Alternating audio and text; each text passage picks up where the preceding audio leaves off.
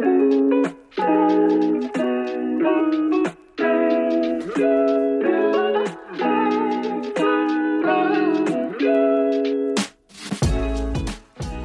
und herzlich willkommen zum Frugales Glück Podcast, dem Podcast über Minimalismus und Ernährung. Ich bin Marion und zeige dir, wie du mit weniger Zeug und einem entspannten Essverhalten glücklicher und selbstbestimmter leben kannst. Viel Spaß dabei!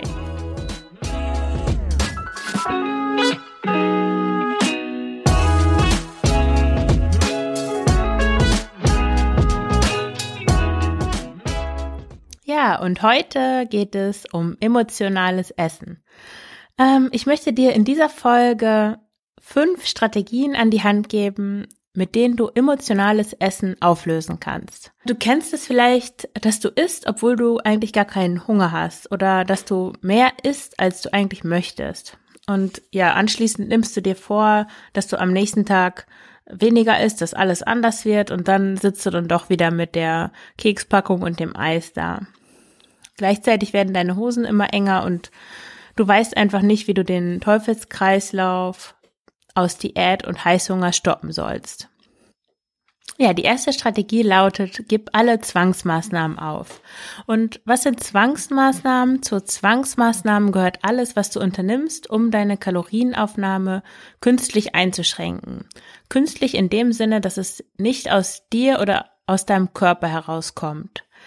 Zu diesen Zwangsmaßnahmen gehören zum Beispiel Kalorienzählen, Sport, um Kalorien zu verbrennen, Portionsgrößen beschränken, obwohl du nach dem Essen eigentlich noch hungrig bist, nach 18 Uhr nichts mehr essen, keine Kohlenhydrate essen, keine Fette essen, Fasten, Shakes, Riesenportionen Gemüse und so weiter.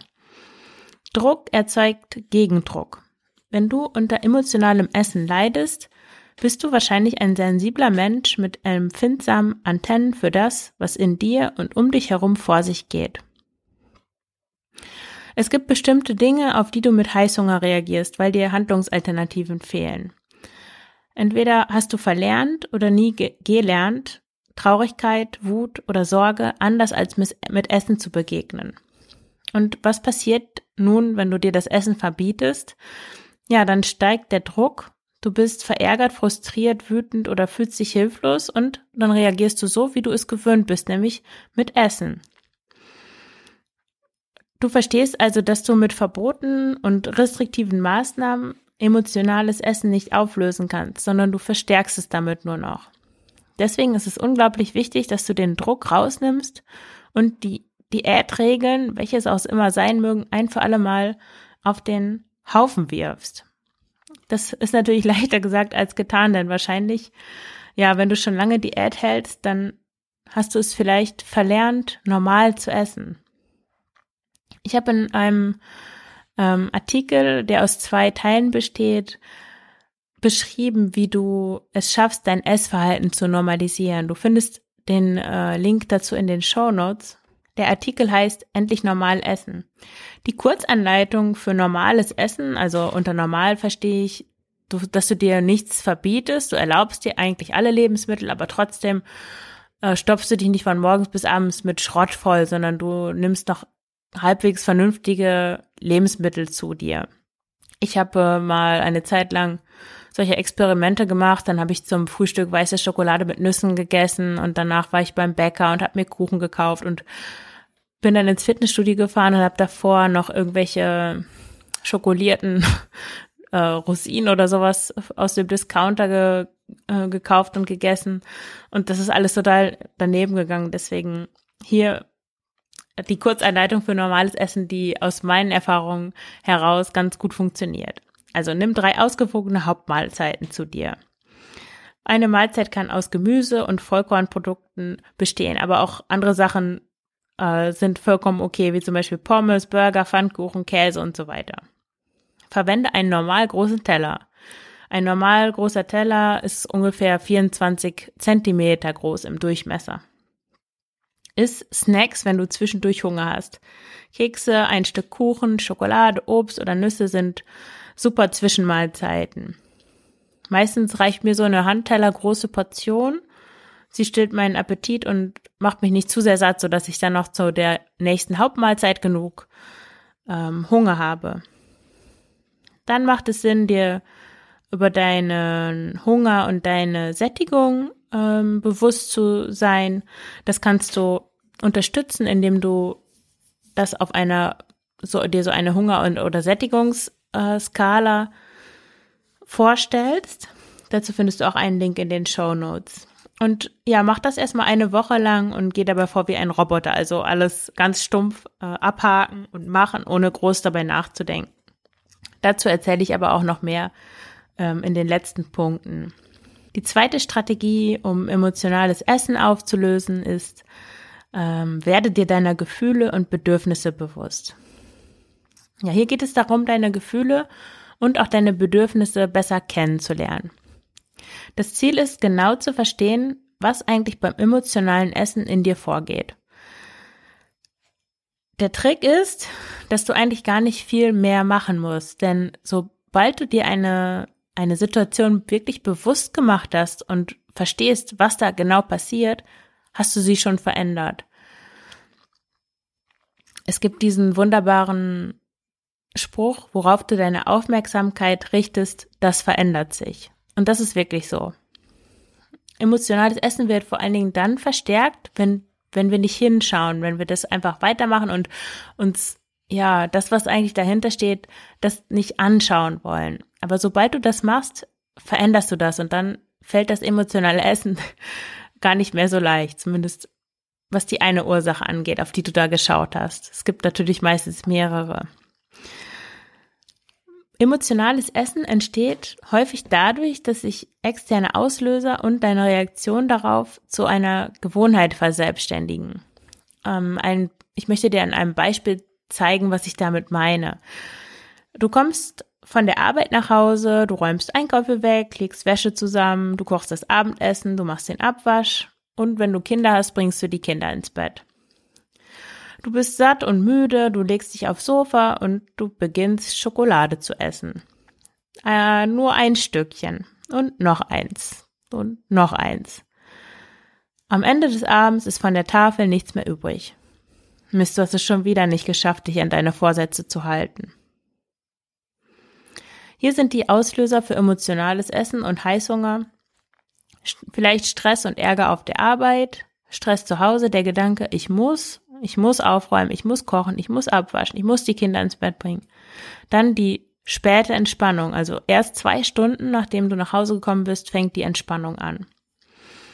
Ja, warum leiden denn überhaupt so viele Menschen gerade abends unter Heißhunger? Ich glaube, das liegt daran, dass wir uns eigentlich von morgens bis abends beherrschen. Wir reißen uns zusammen, wir funktionieren. Und am Ende des Tages hat sich dann so viel Druck angesammelt, den wir gar nicht anders als durch Essen ablassen können. Wir haben verlernt, unsere Gefühle zuzulassen und unsere Bedürfnisse zu spüren, und zwar rechtzeitig in dem Moment, wo sie da sind. Nicht erst später, wenn wir anscheinend Zeit dafür haben. Und nicht gefühlte Emotionen, also zum Beispiel Wut, Ärger oder Sorge und unterdrückte Bedürfnisse, wie zum Beispiel das Bedürfnis nach Ruhe, das Bedürfnis nach Bewegung, nach Austausch oder Anerkennung, die stauen sich auf. Und emotionales Essen ist eine Strategie, um mit diesem Gefühlsstau umzugehen.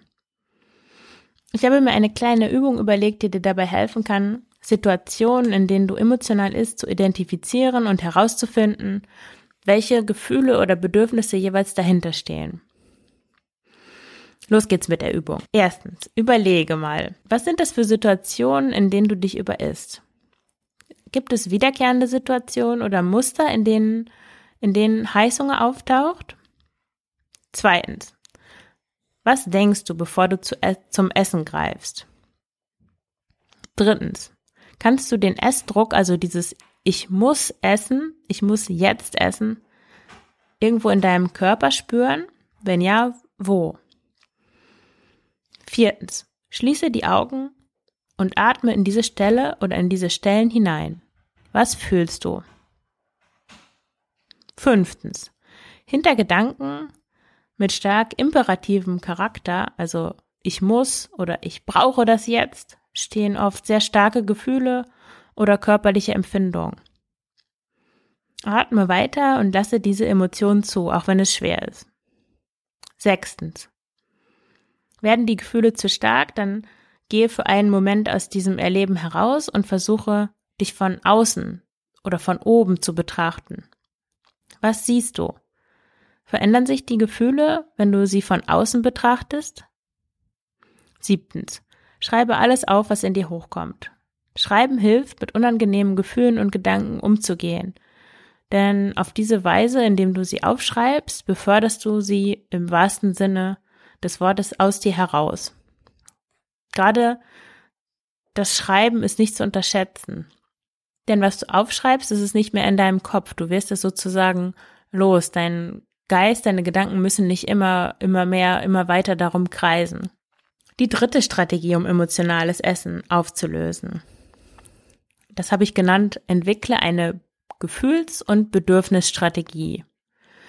Hier geht es darum, wie du mit den Gefühlen und Bedürfnissen umgehst. Im zweiten Schritt vorhin ging es ja darum, wie du die überhaupt erkennst und sie dir bewusst machst. Also entwickle eine Gefühls- und Bedürfnisstrategie. Um emotionales Essen wirklich langfristig aufzulösen, brauchst du eine Strategie, die eigentlich zwei, zweierlei leistet. Erstens, dass du Gefühle in dem Moment zulassen kannst, in dem sie auftreten. Und zweitens, dass du deine Bedürfnisse kennst und sie dir auch erfüllst. Zum ersten Punkt, Gefühle zulassen lernen. Das ist natürlich ein ziemlich großes, ähm, ein weites Feld. Ich möchte dir daher drei Techniken beschreiben, die mir persönlich geholfen haben äh, dabei, Gefühle zu, zuzulassen. Die erste Technik ist bewusst zu atmen. Äh, und dafür brauchst du gar nicht in irgendwelchen Verrenkungen auf dem Fußboden zu sitzen, sondern du kannst immer bewusst atmen, ob du im Bus bist oder an der Supermarktkasse oder einfach nur spazieren gehst oder mit deinem Kind spielst. Und gewöhne dir das wirklich an, immer wieder im Laufe des Tages ein paar Mal tief ein- und auszuatmen und dich zu fragen, was du gerade fühlst. Dieses ein- und Ausatmen schafft eine Verbindung zu deinem Körper und damit zu deinen Gefühlen. Und es sorgt für einen Moment der Achtsamkeit und der Bewusstheit. Also atme und spüre in dich hinein. Bist du gerade zufrieden? Bist du ruhig? Bist du ausgeglichen? Was ist mit dir los? Oder bist du eher nervös, unruhig oder aufgeregt? Gibt es etwas, das dich sorgt oder ärgert dich etwas? Dann die zweite Technik, um Gefühle zulassen zu lernen. Über den Perspektivwechsel. Du spürst die Emotionen in deinem Inneren. Das Tolle an uns Menschen ist ja, dass wir sie auch aus der Vogelperspektive wahrnehmen können. Das ist besonders gut, wenn du, wenn die Gefühle sehr stark sind. Zum Beispiel Trauer und Wut können sehr starke Gefühle sein. Und das ist so ein, wirklich bei mir fühlt sich das so an wie so ein Heranrollen von so einem Gewitter oder von so einem großen schwarzen Monster, das sich so überschlägt, wie, wie wirklich so ein Tornado in Hollywood-Filmen. Und ja, du spürst es wirklich in deinem Brustkorb oder dir, dir schnürt sich die Kehle zu. Und das ist dann oft so was, das, das zu viel wird. Gerade wenn du erst anfängst, dich mit deinen Gefühlen zu beschäftigen, dann kann das schnell überwältigend sein. Und dann ist es ist es super, wenn du, wenn du dich wirklich vor deinem geistigen Auge aus deinem Körper heraus bewegst und dich selbst visualisierst, wie du über dir selber schwebst und auf dich schaust und du siehst, ah ja, hier ist ein Mensch, das bin ich, du sagst deinen Namen, der starke Wut oder starke Trauer empfindet. Und dann schau wie, schau von oben, wie sich die Gefühle durch diese Perspektive von außen verändern. Das kann immer helfen, gerade auch nicht nur, wenn du alleine bist und vielleicht äh, ja mit starken Gefühlen noch nicht so gut zurechtkommst, sondern auch, wenn du mit anderen Menschen zusammen bist. Gerade Wut, im, wenn du dich mit deinem Freund zum Beispiel streitest, ist starke Wut nicht hilfreich, um, um zu kommunizieren. Dann kann es helfen, wenn du versuchst, einmal aus der Situation rauszugehen, dich von oben zu betrachten, um ja, wieder so ein bisschen runterzukommen. Die letzte Technik, um Gefühle zuzulassen, ist wütend zu sein. Wut ist so ein Gefühl, das sowieso in unserer Gesellschaft nicht so beliebt ist, würde ich mal sagen. Es geht eigentlich immer darum, Wut zu unterdrücken. Und gerade Frauen sollen sowieso nicht wütend sein. Frauen weinen, heulen und jammern, aber sie sind nicht wütend. Und unterdrückte Wut ist wirklich toxisch. Deswegen ist es wichtig, dass du Wut rauslässt. Also wenn du wirklich, wenn du wütend bist, dann zieh dich zurück und schlag auf ein Kissen ein. Richtig doll. Richtig doll draufschlagen. So lange, bis du merkst, dass die Wut weniger wird. Und dann guck mal, wie du dich danach fühlst. Die Wut geht dann auf jeden Fall, schätze ich, meiner Erfahrung nach ist die Wut danach relativ schnell wieder weg. Die Wut ist verraucht, wie man so schön sagt. Ja, der zweite Teil der Gefühls- und Bedürfnisstrategie ist, ja, dir deine Bedürfnisse zu erfüllen. Du kennst sicher diesen Spruch, wenn Hunger nicht das Problem ist, dann ist Essen nicht die Lösung. Um emotionales Essen zu überwinden und Heißhunger zu stoppen, ist es wichtig, dass du deine Bedürfnisse kennst und sie dir erfüllst. Man könnte auch sagen, es ist wichtig, dass du dich gut um dich selbst kümmerst. Wenn du Stress auf der Arbeit hast, dann kannst du zum Beispiel die Mittagspause nutzen, um an der frischen Luft spazieren zu gehen, anstatt dich weiter von deinen Kollegen vorlabern zu lassen, obwohl dir das schon von Anfang an, an auf die Nerven gegangen ist. Oder vielleicht kannst du auch mit dem Fahrrad zur Arbeit fahren und da Druck auf, ähm, aufbauen. ja, hoffentlich nicht. Also abbauen. Vor allen Dingen, wenn du nach der Arbeit dann mit dem Fahrrad nach Hause fährst. Es kann aber auch sein, dass du gar keine Aktivität brauchst, äh, sondern vielmehr Entspannung. Und dann leg dich einfach direkt auf die Couch, wenn du, wenn du nach Hause kommst. Nichts anderes machen, nicht die Tasche auspacken, nicht den Abwasch vom Frühstück machen oder gleich irgendwelche Kartoffeln aufsetzen, sondern auf das Sofa legen und zwei, drei, vier, fünf Minuten die Augen schließen und nichts machen. Das geht auch mit Kindern. Kindern verstehen das, die beschäftigen sich dann mit sich selbst oder selbst wenn dein Kind auf die herumturnt, dann ist es trotzdem ziemlich entspannt, einfach nur da zu liegen. Probier es wirklich mal aus. Ja, und erst dann machst du dich an die Aufgaben im Haushalt, die auf dich warten. Vielleicht bist du dir auch gar nicht sicher, was dir eigentlich gut tut, was du, was du gerade brauchst in dem Moment. Dann probiere verschiedene Dinge aus. Neben Spazierengehen, Radfahren und Herumliegen sind auch Musik hören, Meditieren und Laufen gute Methoden, um runterzukommen. Und wenn du dich normalerweise passiv entspannst, also durchs Rumliegen, dann verlass doch mal deine Komfortzone und versuche auch mal aktive Tätigkeiten, also Sport und Bewegung. Und guck mal, wie sich das auf dein Stresslevel auswirkt. Also meiner Erfahrung nach ist ein Spaziergang immer eine schöne Sache.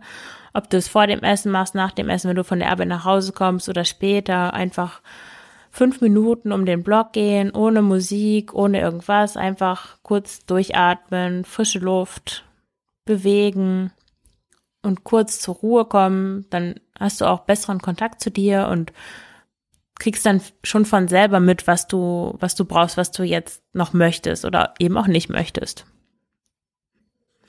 Ja, das war der erste Teil äh, der Folge zum emotionalen Essen, wie du emotionales Essen auflösen kannst. Im zweiten Teil, der in vier Wochen erscheint, geht es darum, deinen Körper zu nähren und gute Essgewohnheiten zu etablieren. Ja, und in welchen Situationen greifst du zu essen, obwohl du gar nicht hungrig bist? Hast du vielleicht noch Tipps oder Ideen, wie man emotionales Essen in den Griff bekommen kann? Dann freue ich mich auf einen Kommentar in den Show Notes. In den Show Notes findest du den Link zu dem Blogartikel, unter dem du dann kommentieren kannst. Ja, und wenn du keine Lust mehr auf Diäten hast und einfach das essen willst, was dir schmeckt und auch keine Lust mehr hast, ständig ans Essen zu denken und du dir nichts sehnlicher wünscht als ein unbeschwertes und leichtes Verhältnis zum Essen, dann empfehle ich dir, intuitives Essen auszuprobieren, denn mit intuitivem Essen kannst du alles essen, worauf du Lust hast und auch ganz nebenbei dein Wohlfühlgewicht erreichen. Wenn du wissen willst, wie das geht, dann hol dir dein kostenloses Starter-Set für intuitives Essen. Auch das findest du in den Shownotes zu dieser Folge. Ja, und wenn dir der Podcast gefällt, dann abonniere ihn oder schreibe eine Rezension auf iTunes. Damit hilfst du mir, noch mehr Menschen mit den Themen Minimalismus und unbeschwerte Ernährung zu erreichen. Vielen Dank und alles Gute. Deine Marion.